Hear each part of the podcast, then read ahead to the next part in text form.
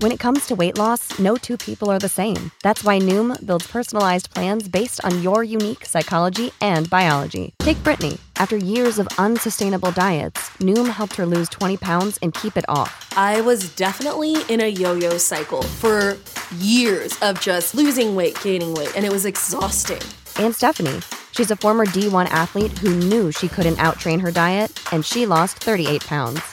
My relationship to food before Noom was never consistent. And Evan, he can't stand salads, but he still lost fifty pounds with Noom.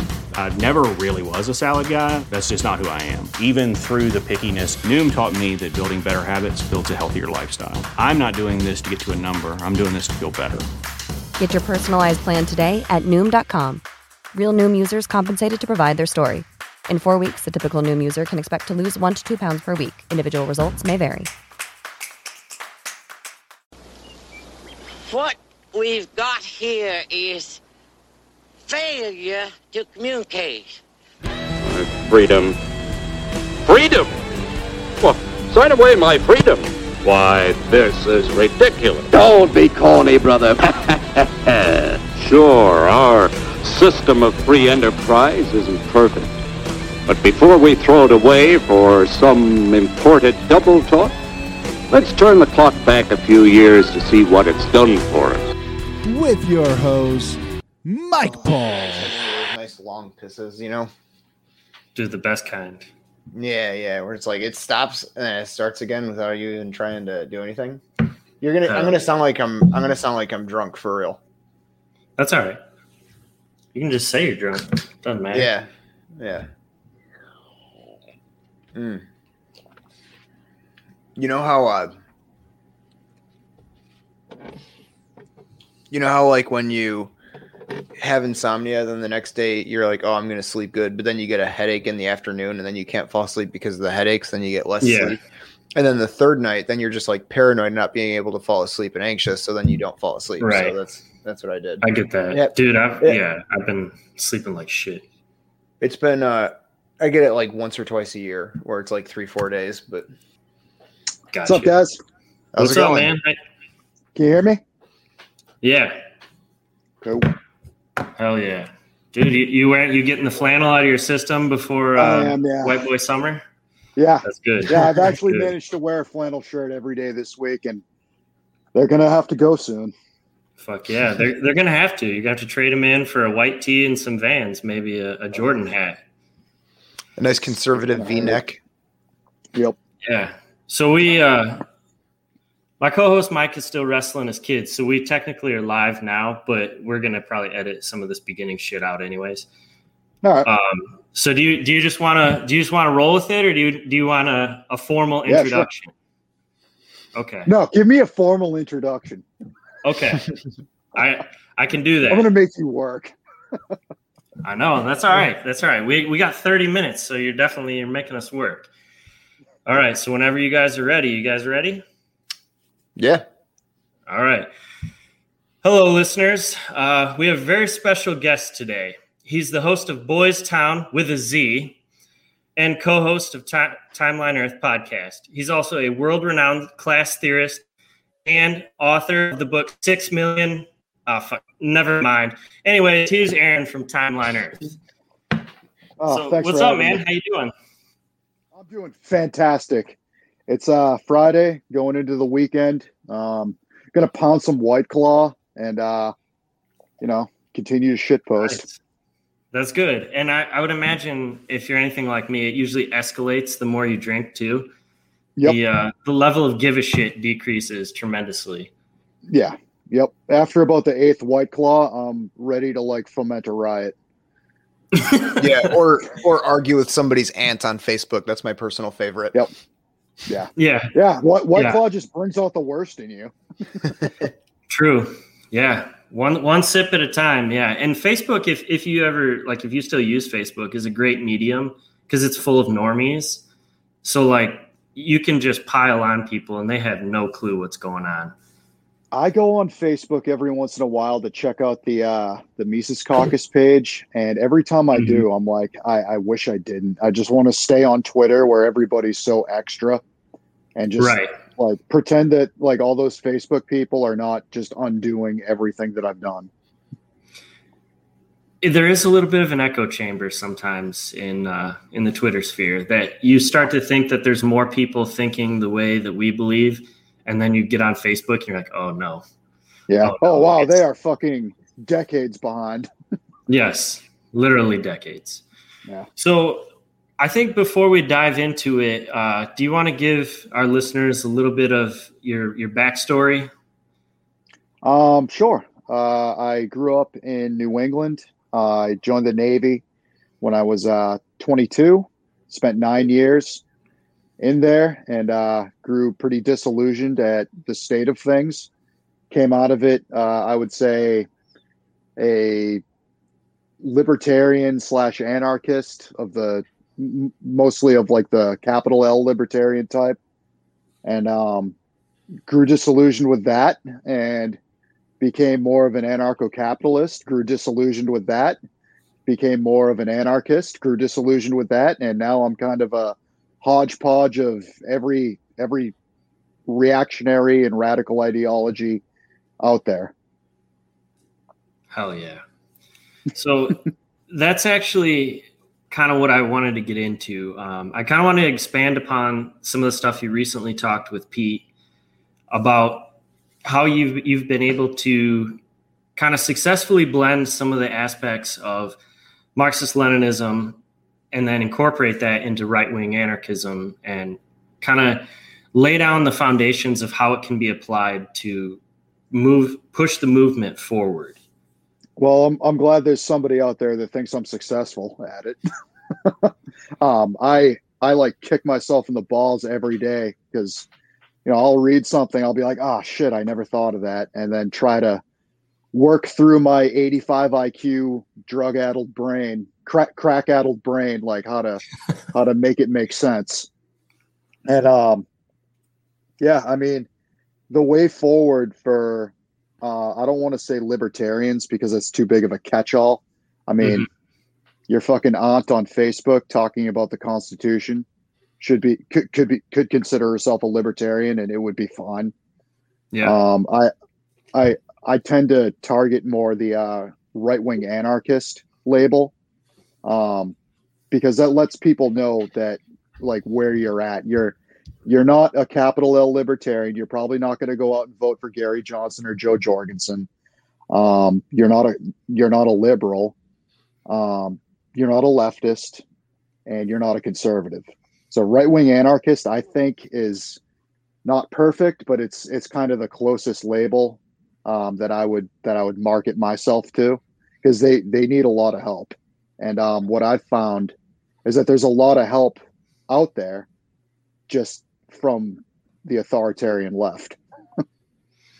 um, they they do seem to be able to get shit done.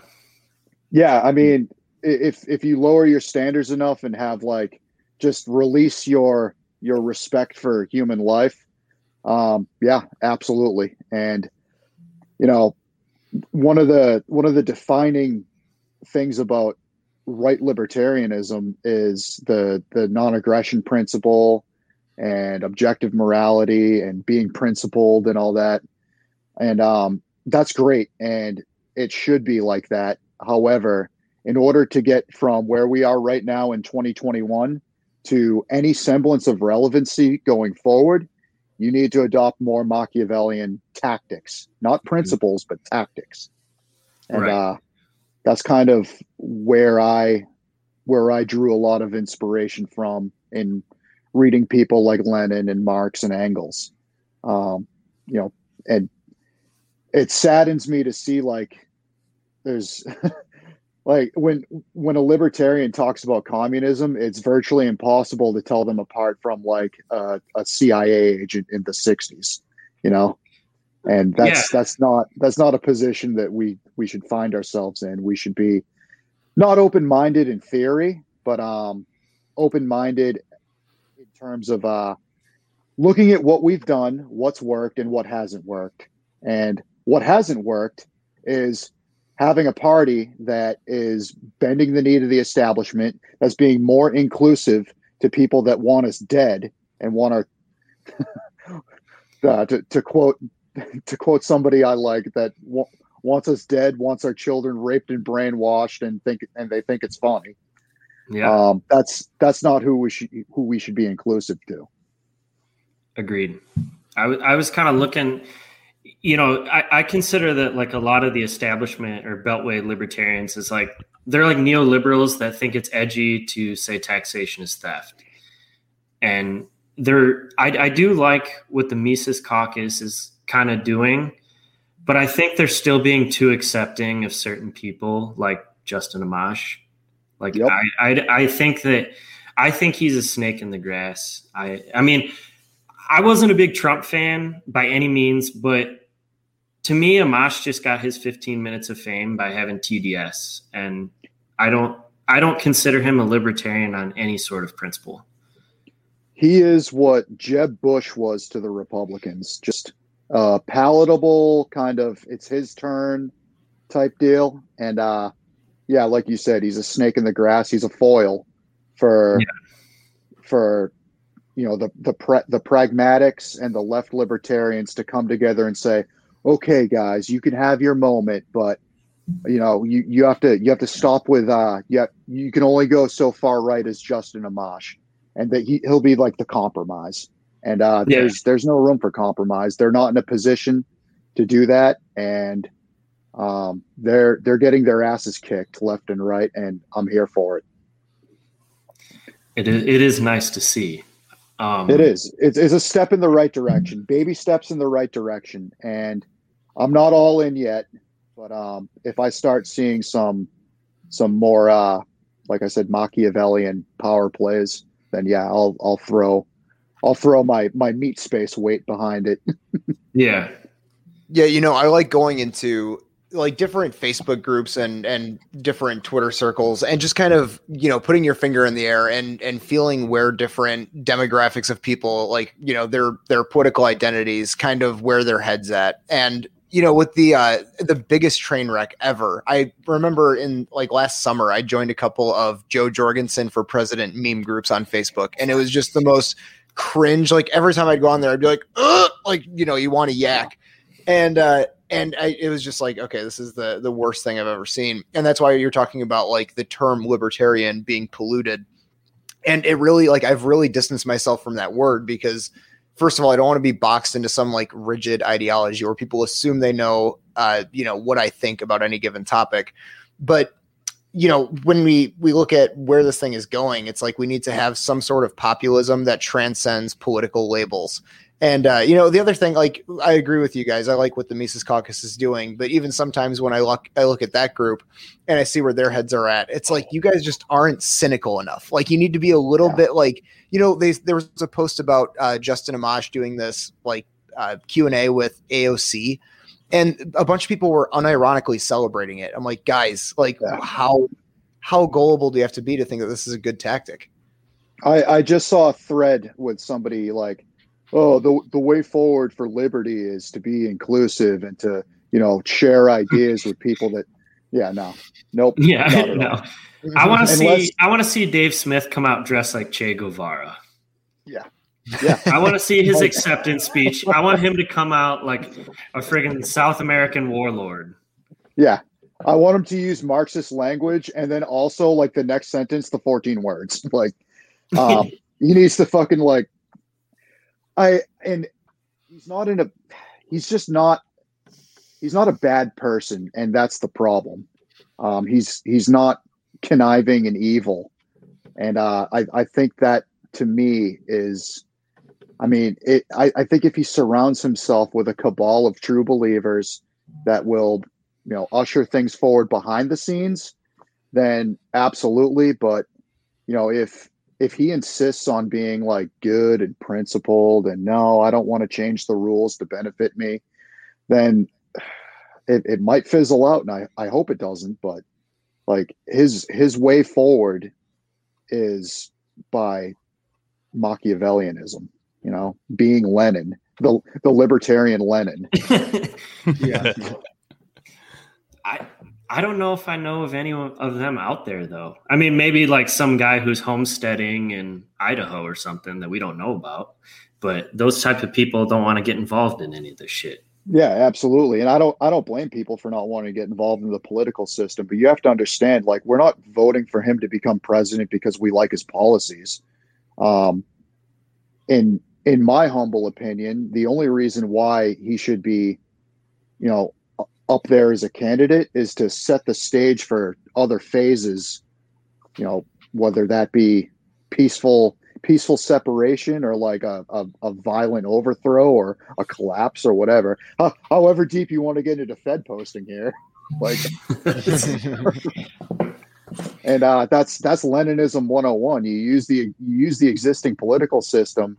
You bend the rules in order to set the stage for, you know, future expansion.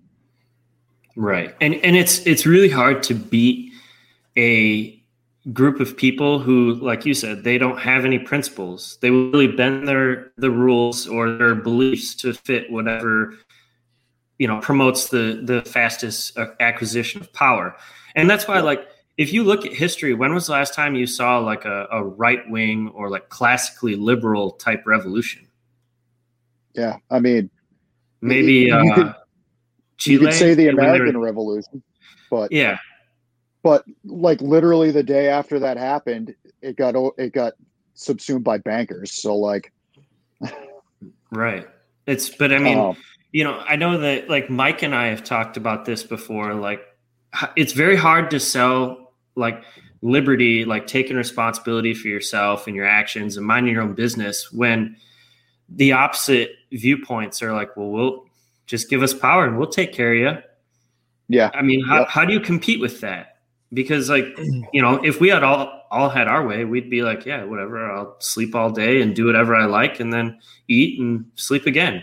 Yeah. You know, like, you know there's a, uh, a huge problem right now just trying to find entry level work. I've been meeting with a lot of uh, small business owners lately, and they the turnover is crazy. They say they get kids to work like two to three days. Then they're like, fuck this, I can go home and get paid. Why am I why yeah. am I doing something I hate and, and paying taxes and burning gas and all my day when I can play video games all day or do whatever I want and mm-hmm. just get sent a check in the mail? And I know like uh, I think McDonald's in some areas was paying fifty bucks just to have people interview because they can't even get people to show up for interviews. They're so understaffed. Shit, I'll interview. Just get the incentive and run. Yeah. yeah, that's I mean, that's that's some late stage shit right there. Yeah. Yeah. You know, in a, a, a perfect world, I think what we'd all want on this sort of like libertarian right is that we just want to get our message out to the masses and try to change as many people's minds as possible by whatever means that that takes. And I think right now there actually is a golden opportunity. So I work in the uh, wholesale plumbing industry. I work sales. And right now prices of everything are going up. Copper, P V C, water heaters. It's just every week we get a, a new report about how this vendor and that vendor are up ten, fifteen percent on the week. And it's getting really difficult to get your hands on product, like just toilets, faucets, just things that, you know, were never an issue before. And people will, you know, their eyes pop when they look at the total for their, their orders and their tickets. And they're like, Jesus. And I go, I'm like, yeah, well, you know, you print fifteen trillion dollars in a year and we don't think that's going to have an effect on prices. Yeah. And then I, I swear I'm betting like eight hundred with that line. Everybody's like, yeah, yeah, no shit. You know, when, when they're doing all that shit, who do they think is going to pay for it? And I think right now when we're like looking at the, the economic forecast and we're seeing in real time what, you know, enhanced unemployment and welfare actually does, when you see like you can't go a week without hearing some business owner saying, I can't get help right now. And everybody knows somebody that is on unemployment right now. And it's no longer theory or speculation. All the variables are pretty much filed down to where we could just see it happening. So I think there is a chance right now that we could win over, you know, significantly more people than we otherwise would have a couple of years ago. Yeah. You just have to know which people to target. Like, me, for instance, I'm I'm in facilities, so I see those invoices for six hundred dollars flushometers and, you know, a, a, a plumbing a plumbing quote for five thousand dollars to re- replace like twenty feet of fucking no hub. So like, yeah, I, I see that shit happen too. But I mean, for me, um, you know, if if it meant like shit like that, if it keeps going on, I'll lose my job. And yeah, that would that would probably radicalize me. Um, I happen to work for a fucking stupid company that's just has all the money in the world, so they don't care. But um, yeah, I mean, you have to you have to pinpoint those those um, relatable weaknesses and those pressure points of radicalization to each individual person you interact with. And, you know, like, like I've been preaching, you might not make them libertarian, but the goal is to make them anti-centrist, like anti, anti-neoliberal. Because, mm-hmm. you know, at the end of the day, a Marxist-Leninist is better than a neoliberal. Yeah. Yeah. yeah I, w- know, I would agree. I've been, uh, I live out in a small farm town in Illinois, and I go around to a lot of small towns, and, you know, probably over half of the businesses, gas stations, everything I stop at throughout the day, no one's wearing a mask, not even the staff. And I've got to the point now where I actually, like, I thank them for not enforcing it. Like, thanks for making me feel like yeah. a human. And, yeah. you know, it, like, yeah, you know, no one, no one really cares. People get mad. We we did it for a while, but there's no reason to. But I'm getting to the point where it's like, no, like, congratulate this behavior, encourage it, make them want to do it more, you know? So absolutely. When you see somebody else in public, like, give them a thumbs up when they're not wearing a mask. Like, you got to show them that there's camaraderie, that we're not all crazy and off the deep end.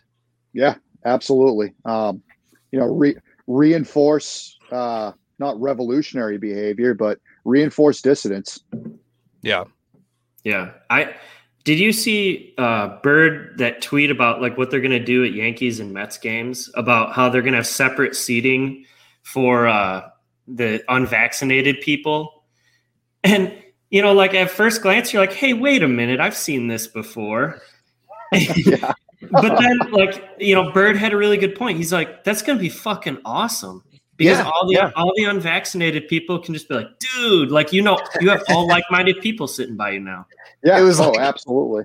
It was like that meme that was going around last year where it's uh it's McLovin in Superbad, and it's like when you walk into the so- the store and see other people without masks on, and he's like, "Gangsters, what's up?" You know, it's like that's how I am with other people that aren't vaccinated that don't wear masks. Yeah, yeah, but could that, they also just be like collectively targeting us and just like slipping something in your hot dog and your Coke when you're at the game? They're trying to. I, I, I've seen things like they're they're trying to develop a, a vaccine that will spread itself, like basically a virus that's a vaccine, and it has side like, effects. You know, you're going to get a yeah. bad chest cold and be laid up um, for a few days, but it works. Um, it, I'm sure if you have like Paz on, he could probably articulated a lot better than I can. I just read the headline and was like, all right. We're it's it's it's definitely strange times, but I, I know even like even my mom was was talking to me about that today actually before we started recording. She's like, yeah, it's gonna be weird. Like they're gonna I don't know what they're gonna do with unvaccinated people. And I'm like, wait, mom, like like I don't have that shit, mom. My mom's gonna yeah. load me in the boxcar. That's that's the end goal. The end She's goal is like, to have your your fault, idiot. yeah. The end goal is to have your obese, purple-haired, transgender Muslim grandchildren load you onto the boxcar for tweets you made in twenty twenty-one. Yeah, I mean every every successful totalitarian regime in history, like one of their central tenets is that they're able to split fam- family. Oh God, I'm sleep deprived right now, so I'm stuttering like a motherfucker, but they can split families apart, you know, like in North Korea mm-hmm. and in Iran, all these things. It's, yeah. you know, that's, that's the goal. That's the end game. Uh, yeah. Well, uh, um, Mao in China had uh, all the students like trained to rat on their parents too. I, I, they, they were called something. I don't remember what it is. I, I but, yeah. yeah. It, Kim Jong-un had a, has a similar program in North Korea. Uh, Malice had a refugee. I forget her name. It's like Youngmi Park. Uh, anyways, she said that like they were told like they, they had all these behavioral exercises to basically normalize telling on each other. Yeah. Like they yep. and that's why that's why the government wants your kids here. You know, that's yeah. why they want they want government preschool. They want, you know, they don't want your kid look, kids going to the church down the road for preschool anymore. They want them yeah. going to a government preschool for the same reason. Yeah, you're you're going to find that homeschooling, private schools, all that is going to become less and less accessible through legislation and, you know, whatever they can do to inflate the cost. Um, you're already seeing that right now.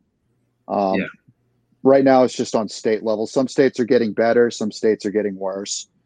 And um, but you know, when California does something, it eventually makes its way across the country.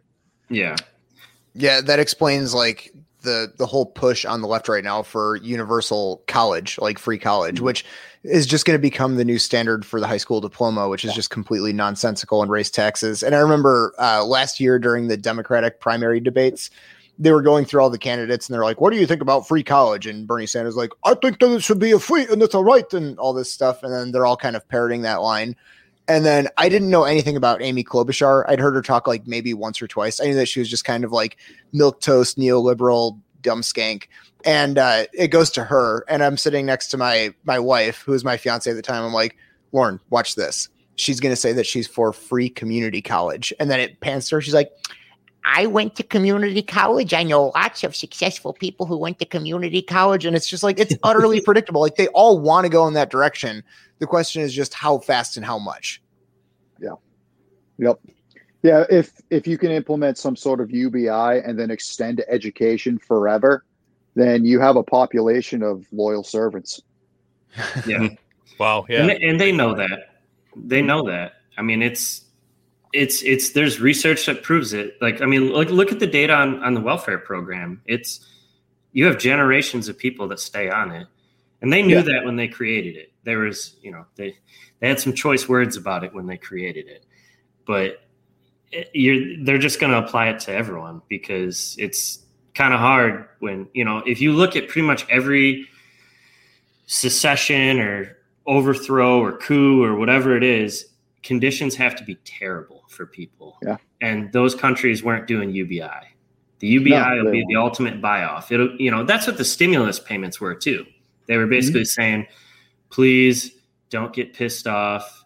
Don't vote us out, you know, or, or worse.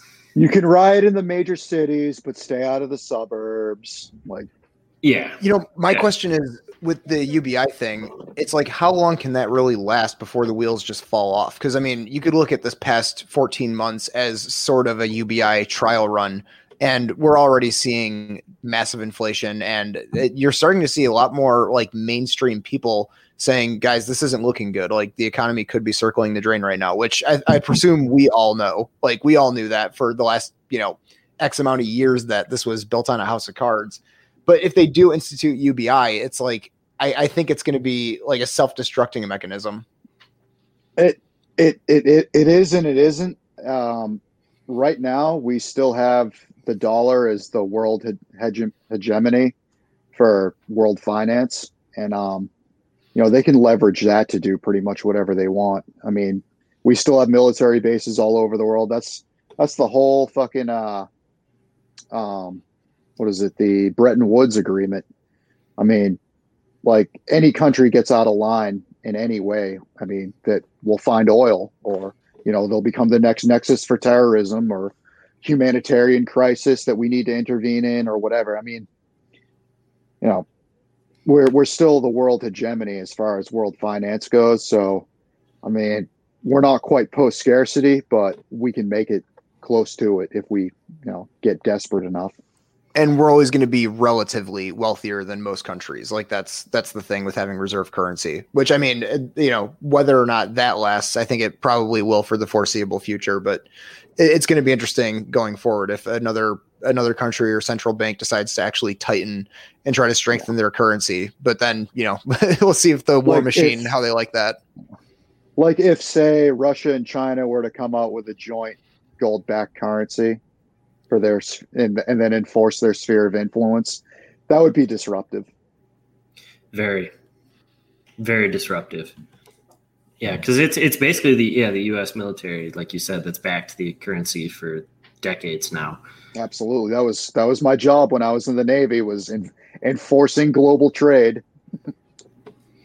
Yeah, that's you know, and, and freeing you know, freeing the people of the Middle East. We got to make sure. Of course, that- yeah, spreading democracy, liberal democracy. Yeah.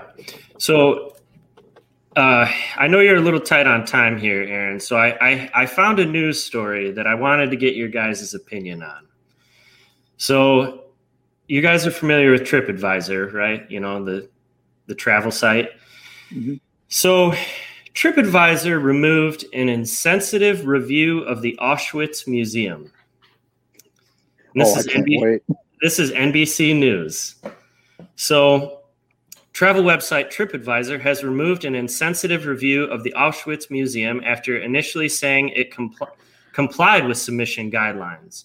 The museum at the site of Nazi concentration camp in Poland on Thursday tweeted that it had asked the Massachusetts-based travel website to take down a review in which the writer said they went to Auschwitz to test the chamber and called the site fun for the family.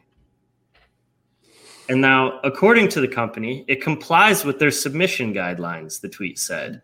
TripAdvisor later reversed course, removing the review and banning the user who wrote it.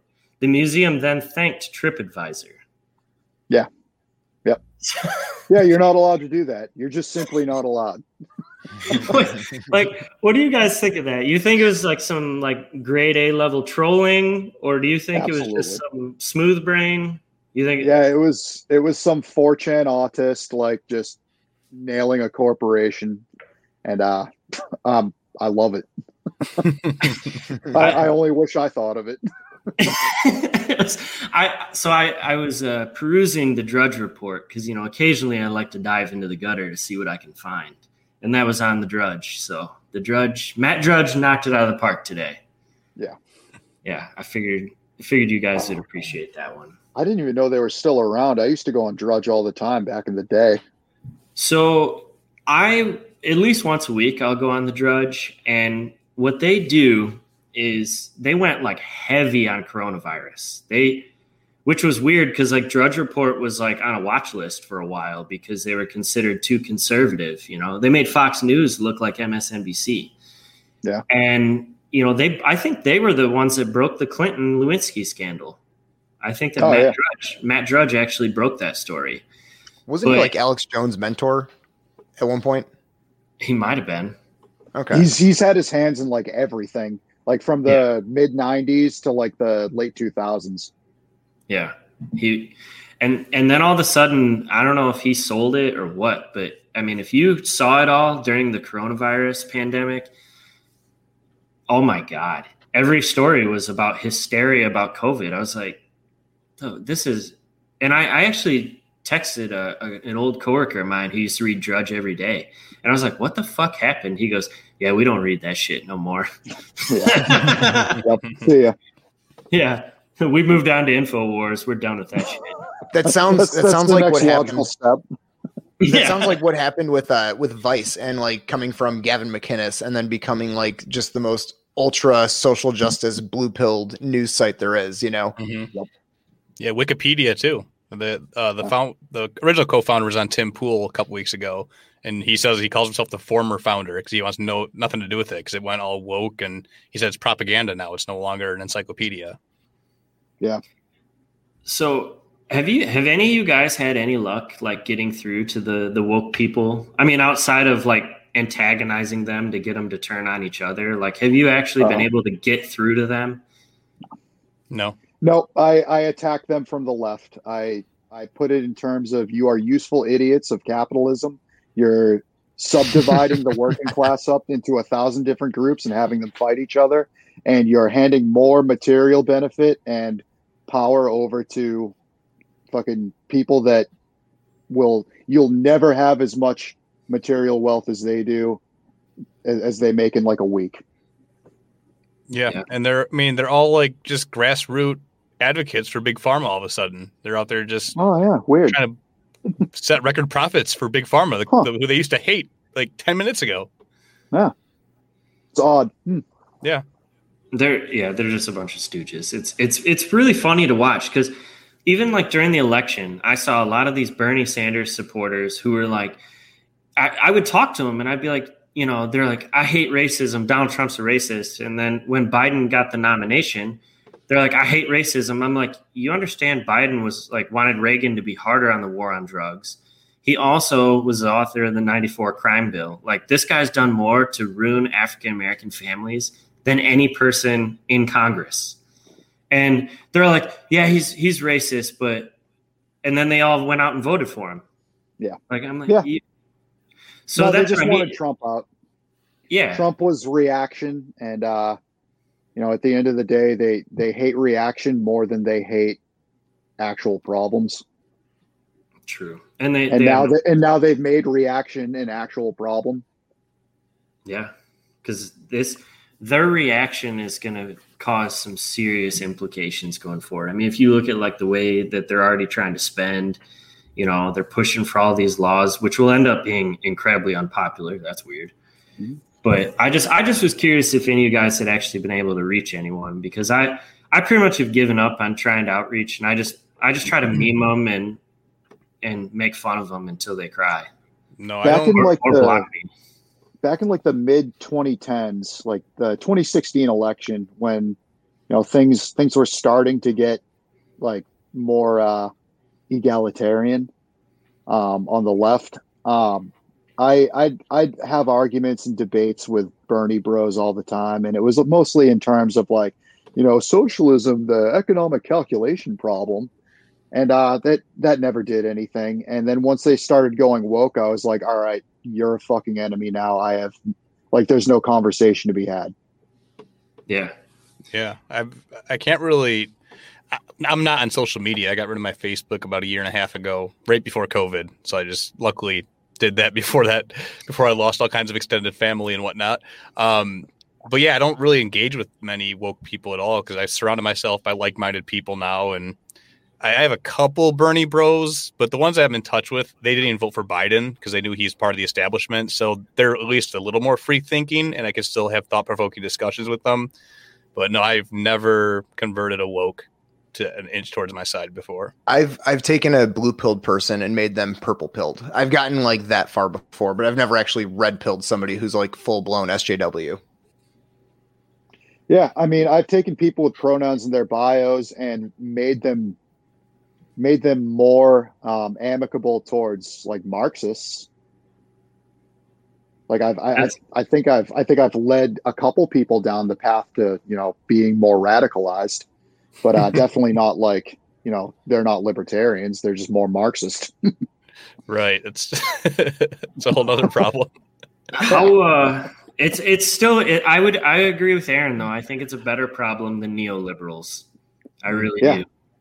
I mean, at least like at least they're the the classic Marxist Leninists.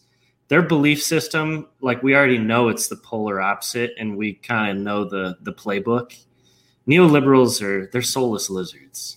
Yeah, they're they're the, the suburban woke bougie white women of this country are the most dangerous demographic out there. Absolutely, yeah, more more dangerous than any Marxist could ever dream of being. Yeah, you like Dave have, Smith. Well, I was gonna say like Dave Smith has been making this point that the centers became the radical. Like John McCain and Hillary Clinton have led us to this mess where they took like the most prosperous country in human history. And we're on the brink of collapse. Like any any moment, like the could be the last straw, you know. Yeah, I think we're I think we're we're five to ten years. I think I think that they're going to prolong it a bit, but I you're already starting to see it amongst the states. If you notice, a lot of Midwestern and Southern states have started to pass laws like nullification of any new or future federal gun control, stuff like that. I think you're you're starting to see the seeds being planted slowly, yeah. But I mean, we'll see. Because I, I, you know, there's always whenever you see a movement, you get your hopes up, and then they just end up getting Justin Amashed. So, yeah. But I, yeah, I, I just think that I think the seeds are being sown, but it's going to take like any any classic complete change of course and direction for a country. It's going to take collapse. I, I think it's going to take the bottom blown out. I mean, if you look at the conditions in nineteen seventeen Russia, they were terrible. Or or even, you know, in Germany with the rise of the Nazis, like conditions were terrible. They had runaway inflation, unemployment. Everyone was broke. You know, they're basically just partying all day. Yeah. No, that's what I was going to say. Actually, it just came back to me. Sorry. It was that Nick uh, was saying how people are so comfortable. And that's why there's no real pushback. It's like their their internet still works. There's still food at the grocery store. They still have gas that's not crazy high. They, you know, they still exist. And it's like whatever they say, it's bad, but it'll get better. And once the masses realize that we, we hit a point of no return, is when it might get, you know, civil unrest. And that's the yeah. That's why I moved out away from everyone. You know, just last year I got out in the sticks and I was like, I don't want to be anywhere near a city. I want to be in a small town with like-minded people because I don't know what's on the horizon, but this is definitely a better place to be regardless. Yeah, absolutely. And, you know, for anything like that to take place, you have to have a critical mass of people. We'll say, like, like I said on Pete's show, three percent ish to, uh, you know, to be radicalized and to have, you know, collapse or revolution or a coup as their goal. And even if, even if they, even if they fail, that's still it, that it's still going to spread, um, that dissidence, that necessary dissidence. Yeah. And, uh, that's, that's kind of the, the seeds for that are well planted now. Yeah. Did you, wasn't there, wasn't there a first try at the revolution in Russia? Was there, um, it was more like a political revolution first, and then came the armed revolution. Yeah, because um, they basically like instilled the November like revolution. Yeah. yeah, yeah. And then it, and, and then they realized that this is nothing changed. Well, just it the was same, like same dickheads in power. Yeah, you had like uh, socialism as a whole, and then you had the Bolsheviks all the way to the left, and then you had the democratic socialists who who you know they. They worked together to bring about uh, the, the the provisional government, which implemented a lot of reforms that they liked. But the Bolsheviks, their task was to say, oh, no, we're not stopping right now. We're going to keep this train rolling. And, uh, you know, that's that's how that went. Yeah. And okay. that's that's kind of like, if you could compare it to right now, that's kind of what the L P M C needs to do. You know, it doesn't stop when Dave Smith becomes the nominee. It doesn't stop when all of the state parties become L P M C dominant. Um, you, you just have to move on to the next institution to take over. Right. Well, yeah. Did you guys, the momentum can't stop. Absolutely. Did you listen to uh, Dave Smith on Michael Malice a couple days ago? No, they're saying not, no. they're saying if, if Dave Smith did pull off the impossible and actually get elected, Michael Malice being the press secretary, like taking on the press. Yeah. I think that would be what would do it. That's where we need to get to.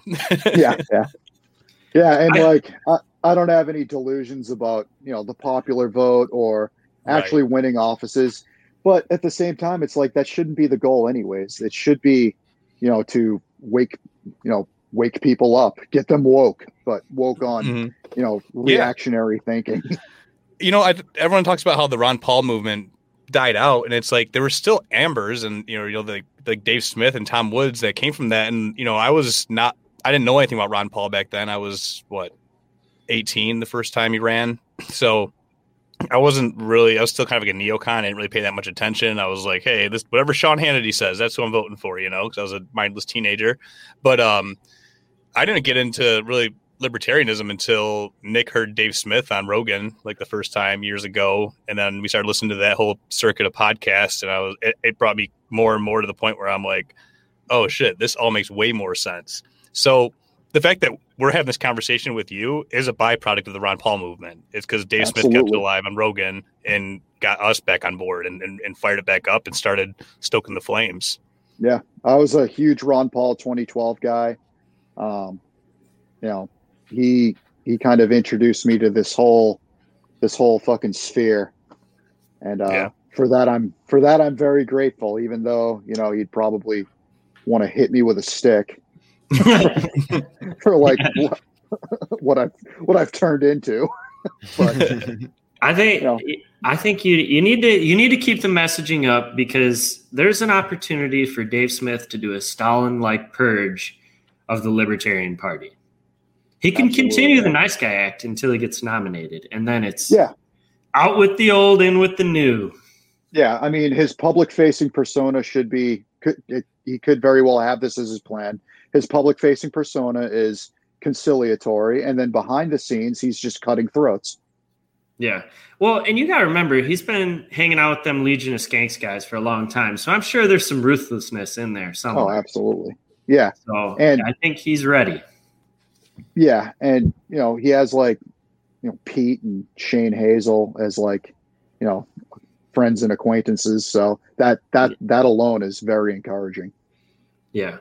But I, I do hope that they they really go for the messaging. I know I've I've been pushing to get Pete as the uh, social media director for the L P. Yeah, the, yep. I would I would love to see that. I I think that there's there's there's good opportunity to, especially right now with a lot of like disillusioned conservatives. You're not going to get them on everything, but you could bring them, you could bring them to to your side, or at least to the point where they could maybe push the G O P a little bit as well. Yeah, and, and the G O P is being pushed to be more reactionary. Um, they saw the Trump movement, and they saw that Trump was completely incompetent with all that energy he'd harnessed, and uh, all it takes is for somebody with a I Q over ninety and some oratory skills, and you we could have the next Hitler. yeah, yeah, exactly. Yeah. Yes. Oh, geez. Well, and I've been I've been wondering that this this entire past four or five years is, how is it that somebody like Mitch McConnell or all those establishment, you know, center right neocon Republicans are still in power? Like, all that has to happen is like they are losing popularity at an exponential rate. And how long before their local district, who just always go to vote and check the name on the box because their local guy is famous, relatively, how long before that support it gets so low that they get voted out? I mean, I mean, I don't know. I have no idea what's in store for the G O P, if they're going to dissolve or just go in a radically different direction. You know, we're talking about manipulating democracy to win the battle of democracy. That's what they've been masters at for longer than we've been alive. Um, you know, when you look at the ballot and it's Mitch McConnell, and he's the only choice, really, or some guy you've never heard of, you're probably just going to stick with the devil you know and stick with the the campaign signs and the commercials you've been bombarded with, because uh, you're definitely not going to vote Democrat, and you're not really sure about this independent guy or this libertarian guy, so whatever. He's a Republican. He probably likes guns. So, you know what I've seen, too, is like a lot of Republican voters, they have more, I would say, like libertarian-ish stances.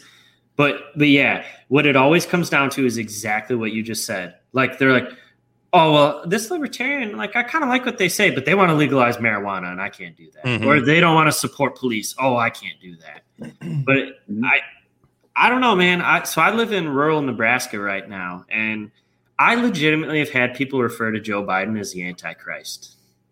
Like, to my face. I was I was oh, signing man. up signing up for a gym membership, and the lady goes, "Did you vote for Biden?" And I was like, "No." And she's like, "You want to know what I think about him?" I'm like, "Enlighten me." She's like, "I think he's the Antichrist." And I was like, "What?" And she's like, "Yeah." You know what, she's like, "I read the Bible, and I think he's the Antichrist." You know what, though? That lady is more useful than any fucking New England Republican I can think of. Because the New England Republicans, like, I, I don't like Biden because he's he's fucking, you know, not not tough enough on crime, or not, like, you know, he, he got rid of like fracking or the the oil pipeline or whatever. And I'm like, how the fuck does that affect you in any way?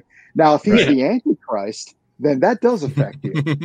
Yeah. And, you know, so everyone said the same. People are more useful.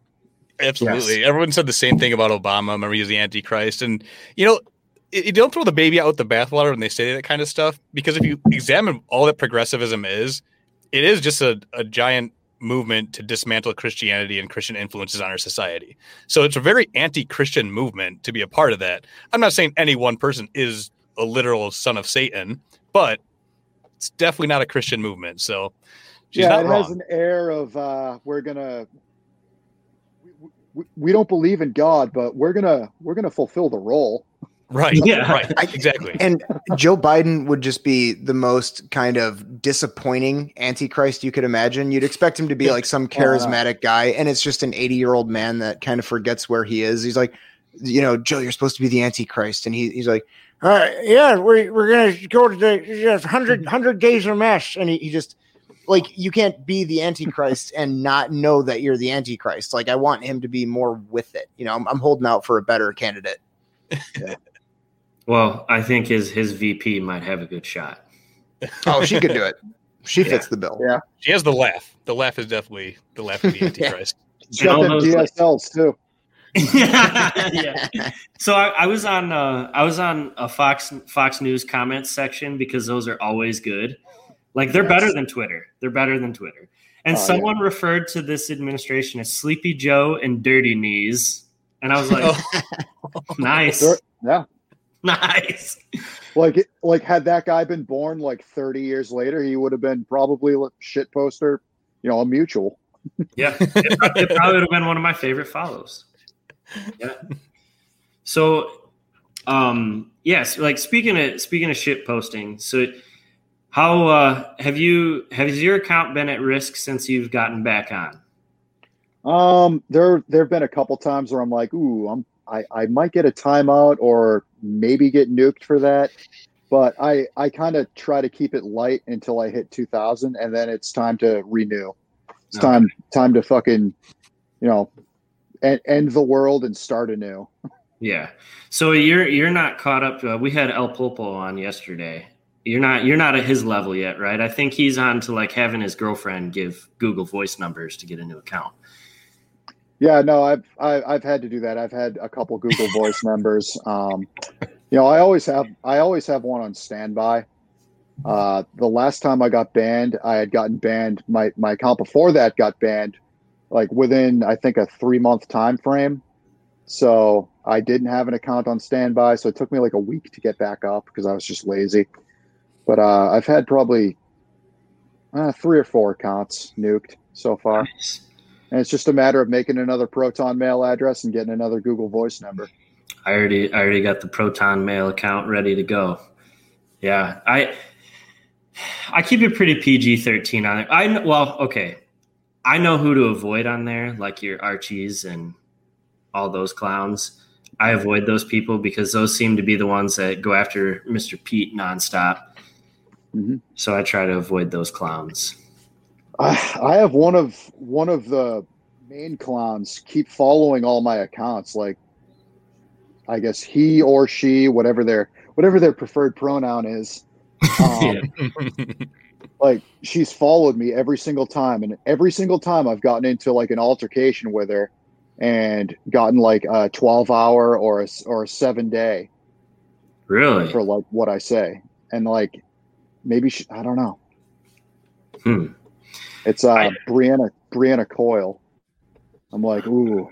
I saw that she followed me the other day. I'm like, I posted that uh, SpongeBob meme. It's like, how many times do we have to teach you this lesson, old man? But, uh, yeah, they, you know, and and I definitely am seeing, like, I think that the social media shit's going to get worse. I, I really do. You mean I, you mean that, it worse isn't better?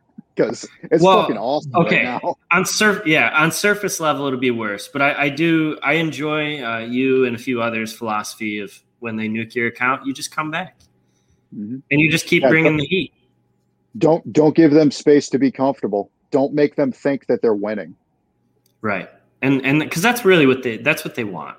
These people, I, I know this because I think I'm in double digits for how many people I've lost on Facebook just due to posting about COVID, really. I don't even, there's no, mm-hmm. nothing extreme about what I say. I just throw the data out there and kind of mock them in my, in my mm-hmm. tone. And yeah, I've, I see on the people you may know, I'm like, hey, I thought I was friends with them. Yeah. Well, I mean, that's, well, that's why I was so grateful to get rid of my Facebook before COVID broke out. I got rid of it in like December of nineteen.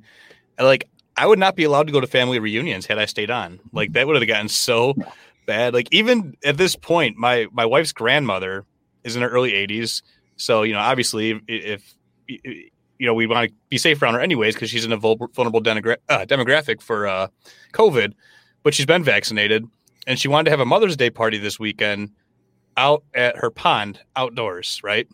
But she said only vaccinated people can come, even though she's vaccinated.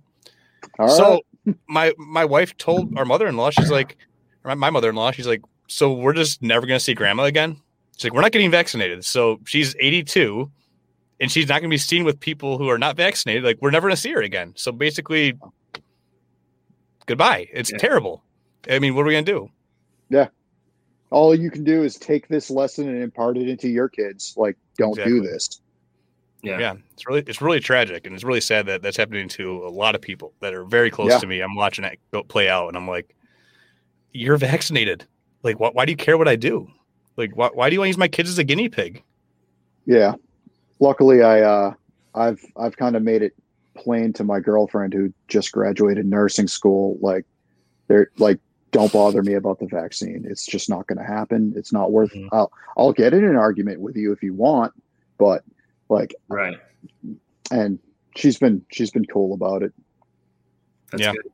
And I, like, I, you know, I, we, I made it, made it a point with, you know, many of my family and friends. I'm like, I'm not getting it. So we can just, we can move on. Yeah. We don't ever need to yeah. talk about it again. yeah. So, but, uh, anyways, we're we're approaching an hour. I know you got White Claws to chug, so I don't know if you. I don't. I don't oh, want to yeah, stop a man from chugging some White Claws. But uh, yeah, I'm, definitely yeah. appreciate you taking the time to talk with us. So, do you uh, do you got anything you you'd like to to plug? Yeah, I got uh, Boys Town with Aaron, a Timeline Earth production, comes out the third Friday of every month. Uh, this episode, I'll have uh, Steppy at Poisno, and um, Rothberdian, who was a fellow masshole, and I gave her some homework to do. I gave her some light reading, and uh, oh, yeah. she's going to share her thoughts on that coming from a uh, Rothbardian perspective. And, um, you know, other than that, Timeline Earth, and uh, you can find me at uh, T L E B T W A, Boys Town with Aaron. Uh, oh, I don't even fucking know my ad. Just find me on Twitter. Like, I fuck up my ad so bad. It's it's long. It's long. It's long. And it means something. I just, you know. Awesome. So well, yeah. it's, I found it. So it's at G F Y T L E B T W A. Yep. Go fuck yourself. I'm on Earth. Boys Town with Aaron. That's, that's the messaging we're here for. For now. And it's when very, I hit very easy to remember. It'll be something else. Awesome. Well, cool, man. We really appreciate your time. Thanks for coming on. And uh, oh, yeah, sorry, sorry I was late. Got uh, yeah, kids man. that uh, you know, fight bedtime. But um, yeah, so we'll be at Freedom Fest July twenty-first through twenty-fourth in Rapid City. And please head over to iTunes, rate and review the show, and find the show on Twitter at Paul's to the Walls with a Z on the wall. Also, I'll be at Porkfest uh, June twenty-third through the twenty-sixth in uh, Lancaster, New Hampshire. Nice, cool. Awesome. So I'll uh, I'll be I'll be at Childeberg, and it sounds like you will not be at Childeberg. Yeah, I don't think I could pull off two festivals in one year. That's yeah, that's that's a lot. That's I'd have to I'd have to like cut down on my crack consumption to save some money for that. That's just not going to happen. No, no. You already have a budget for the year. It's set. You can't adjust it. Awesome. So, all right, man. Well, thanks again. All right. Peace.